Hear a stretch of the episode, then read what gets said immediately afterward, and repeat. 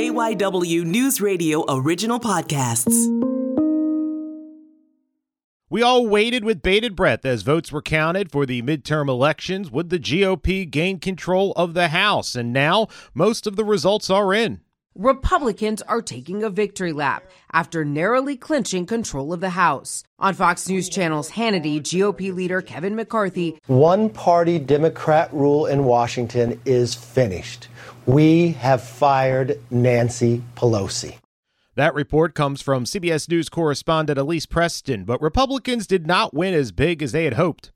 You're still going to have a Democratic Senate, and even if you had a Republican Senate, you still have a Democrat in the White House.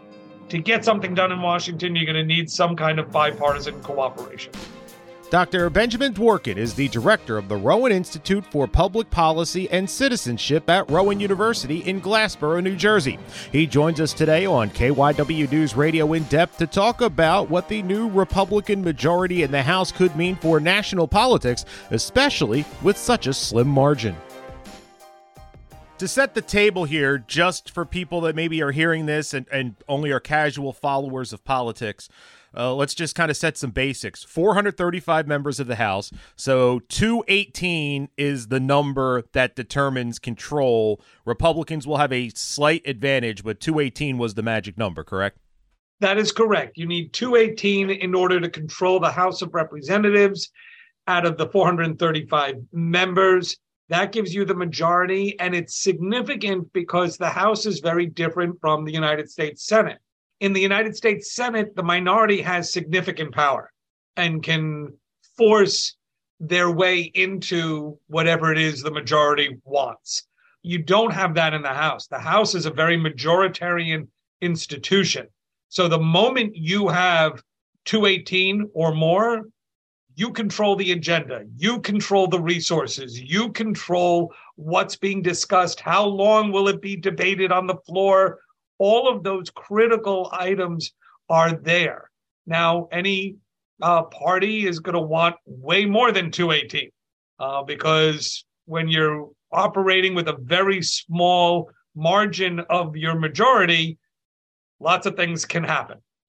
Another thing I think it's important for people to realize 435 members, but it is very common to not have 435 members at any one time between death, serious illness, resignation, scandal, arrest, whatever. So that very, very slim lead will really be in the focus, no? No, absolutely. I think we're going to be paying attention to it. Look, anybody who's uh, listening that has worked in a large office knows that someday people are sick and you don't have the full complement. We're short staffed this week. But if you have a big vote in the House and people get sick, that's a problem. Um, you know, she just announced that she will no longer be the leader of the Democratic caucus, but Nancy Pelosi's record at keeping what the Democrats had, which was a five vote majority over the past two years, is tremendous because you have when you have that number of few votes, yes, people get sick. There, we have seen that happens. People die, unfortunately, while they're in office. You have people who get arrested or get wrapped up in scandal and have to leave. You also just have people who might disagree. You've got to get 218 people to all say yes. And if Congressman X uh, or Congresswoman Y wants to make sure their amendment gets voted on or makes sure they want to make sure that they have this kind of funding that they think is important. Nobody else has to think it's important, but it matters now to the leadership because they'll have to, they, we can't afford to lose anybody. There's no leeway. Everyone's got to get on board. Uh, so Nancy Pelosi was a tremendous political leader and is getting, uh, rightly so, a lot of kudos uh, upon her uh, retirement from a leadership position. But that's difficult. Not everybody can do what she has been able uh, to do with that kind of slim majority. And just the other point that we should recognize is that when you're talking about the Republican caucus now, there are divergent voices there. You know, you've got uh, the Freedom Caucus, and then you have people who are very much not the Freedom Caucus. You've got different regional interests. Um, all of these things are going to come into play uh, as one member of the House or even a small block, you know, a handful of votes, find four other people who agree with you, and you can block everything. Now, that uh, kind of gamemanship uh, is something I think all of us uh, as citizens are going to have to watch. In other words, it moves well beyond just somebody might be sick and somebody might die, and some. This is really about the leverage that people have, um, and when you have that slim a majority, it can be very difficult to corral all 218 votes on any given day. From a purely logistic standpoint, when you're dealing with this slim a majority, and let's just, you know, anywhere from like one to five seats or so, what happens if the House is supposed to be in session and uh, for whatever reason, like the party in power, they have a majority, they still have the more members, but a handful of members are out of town, or there was some kind of an emergency and a state delegation had to go back. That was all of the party in power. Does the House just not go into session? Can, if technically they're not there, is the speaker still the speaker? Does it temporarily switch? I mean, it kind of sounds like out there, but I feel like there's a very real possibility we could see some weird things with this. Uh, you could, but no. First of all, it is the challenge of the House leadership to make sure that when they have a vote recorded, they have the votes there. They have the people in place to vote yes on whatever it is that they want to get done. So that's just something that everybody has to manage uh, in any given year of the House. But in addition to that, no, leadership doesn't change because, wait, 10 Republicans are out, therefore the Democrats can get control because, I mean, that would create too much chaos. Uh, I think everybody sort of understands that. And most importantly, they set the rules. So, you know, Nancy Pelosi, who had to deal with COVID, and how do you operate when people are sick? They're fully functional, but I have to be isolated. I can't exactly show up on the floor of the house in order to press a red button or a green button uh, to vote for something. So they created rules that allowed for remote voting. That may or may not be extended. You know, we'll see if Kevin McCarthy who's the odds on favorite, at least at this moment, uh, to become the new Speaker of the House for the Republic, uh, and is a Republican from California. He and his leadership team might continue that. And so then you can handle, well, somebody's out of town, but I still need them to be able to call in and vote. It's really the rules that you set up allow you to manage uh, this. Do we have a, a big history of really tight House of Representatives in this country? Like, where is it relatively common to have like anywhere one to five to six differential, or we usually got a healthier where it's it's much easier to say Democrats are in charge or Republicans are in charge?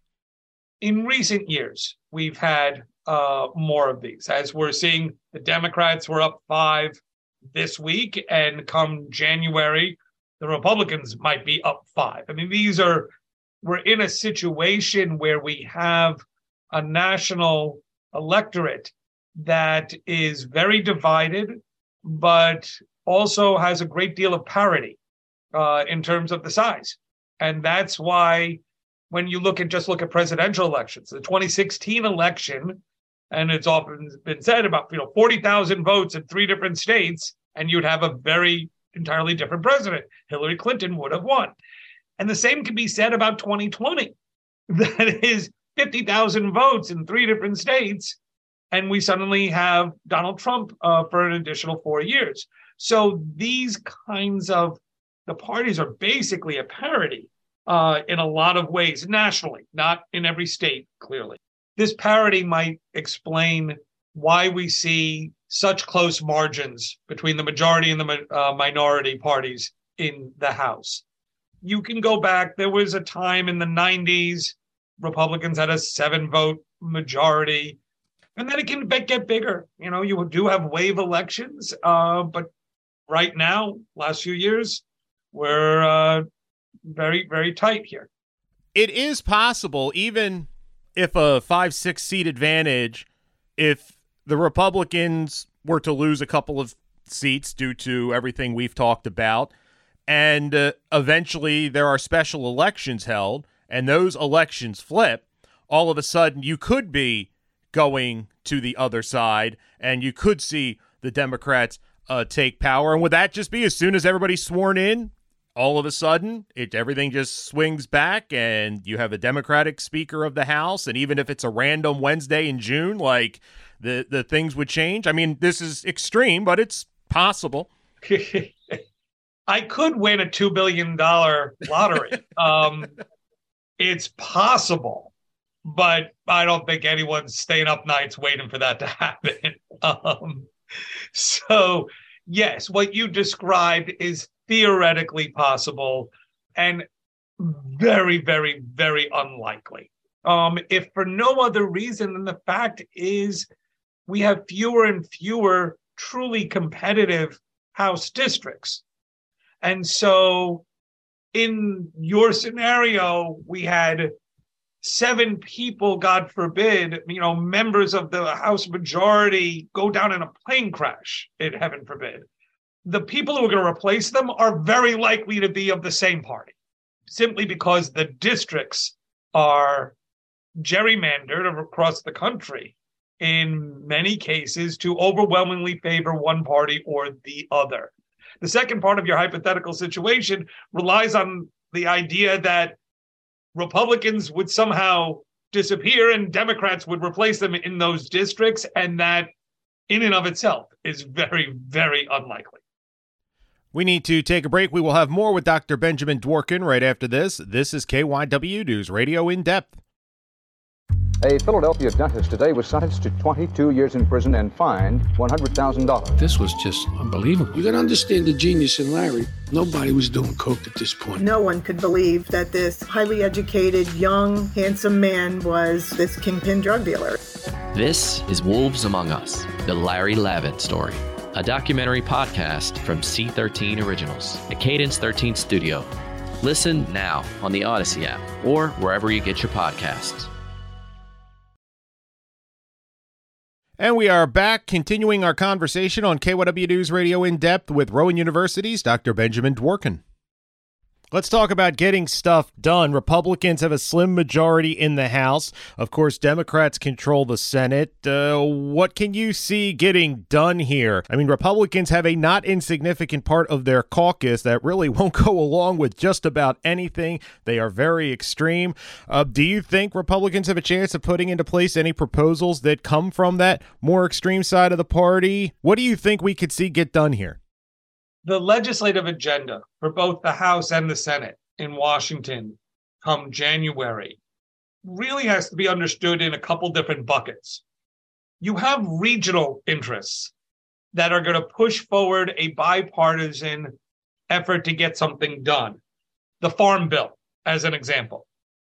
You can be a Republican in Iowa or a Democrat in Iowa, but on the Farm Bill, you're voting yes and that will generate some momentum. So we'll see things uh, based on that. A, a, water resources bill might be the kind of thing where this isn't automatically going to be split uh, between one party says yes and one party says no. You're going to have issues that have emerged in the last few years that truly do have bipartisan support. And one example would be mental health. I think people across the political spectrum recognize that kids and adults coming out of COVID are uh, struggling with mental health issues. There needs to be Washington support uh, in school districts and other places for this. I think you'll find a strong coalition, a majority coalition to move forward.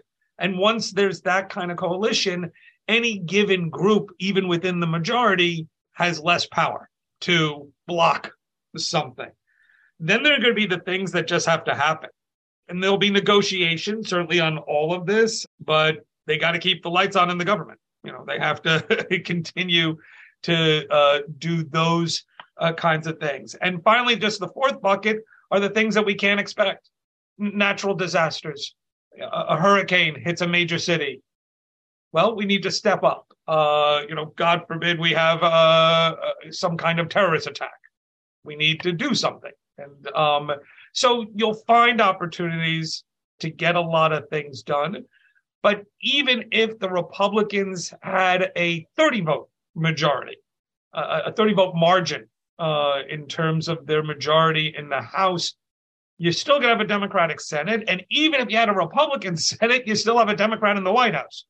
Regardless of the uh, margin of the majority in the House, to get something done in Washington, you're going to need some kind of bipartisan cooperation. And one of the interesting things is the House changes every two years. And as much as there was a lot of turnout for this midterm election, it's nothing compared to a presidential. 2024 is a presidential. So we talk about all this. We could see a much different House makeup in two years as a lot of these races that they're still counting votes on that they think might have flipped, we could see go completely the other way in two years, right?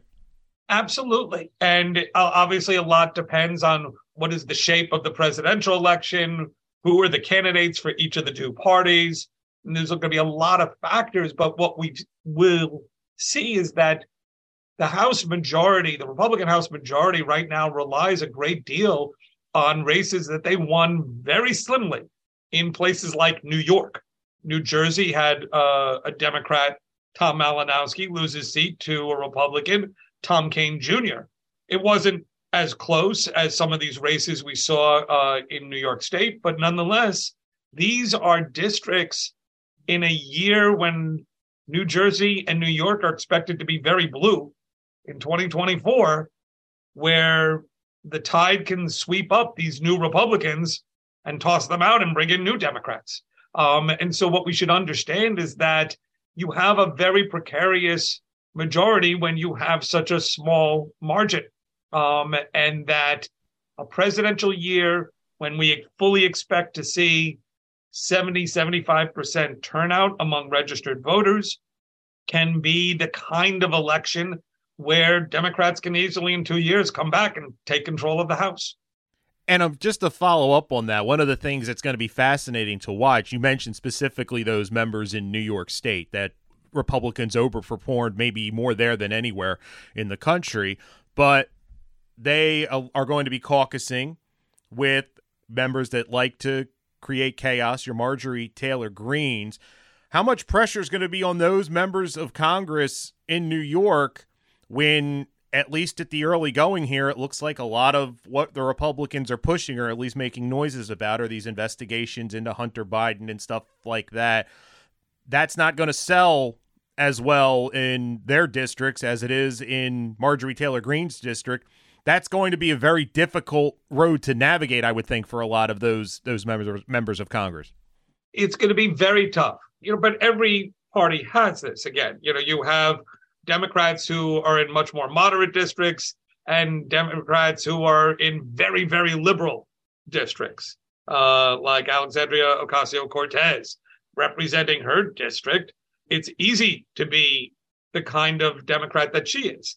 But if you were Tim Ryan, who just left the House and he ran unsuccessfully for the Senate in Ohio and represented the Youngstown area, he's got a very different district. So this is not uncommon uh, to have people who represent different kinds of constituencies, even though they might all have a D or an R next to their name.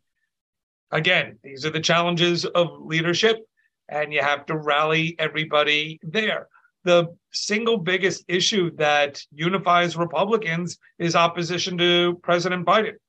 And I think if they can stay focused on that, that should get them through uh, the kinds of initial things they want to do, the ways that they want to show that they will be different from the Democrats uh, who used to run the House.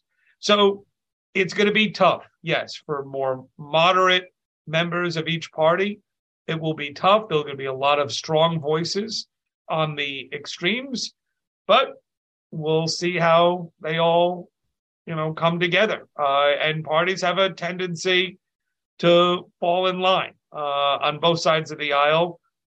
Again, it's a very majoritarian institution, the House of Representatives, and so It's them against us a lot. You see that a little bit less of that dynamic in the Senate side. Each U.S. senator is a little more of a of an independent player, but certainly in the House, people tend to fall in line, and I think we'll find that, and that might hurt people two years from now when we have another one of these elections.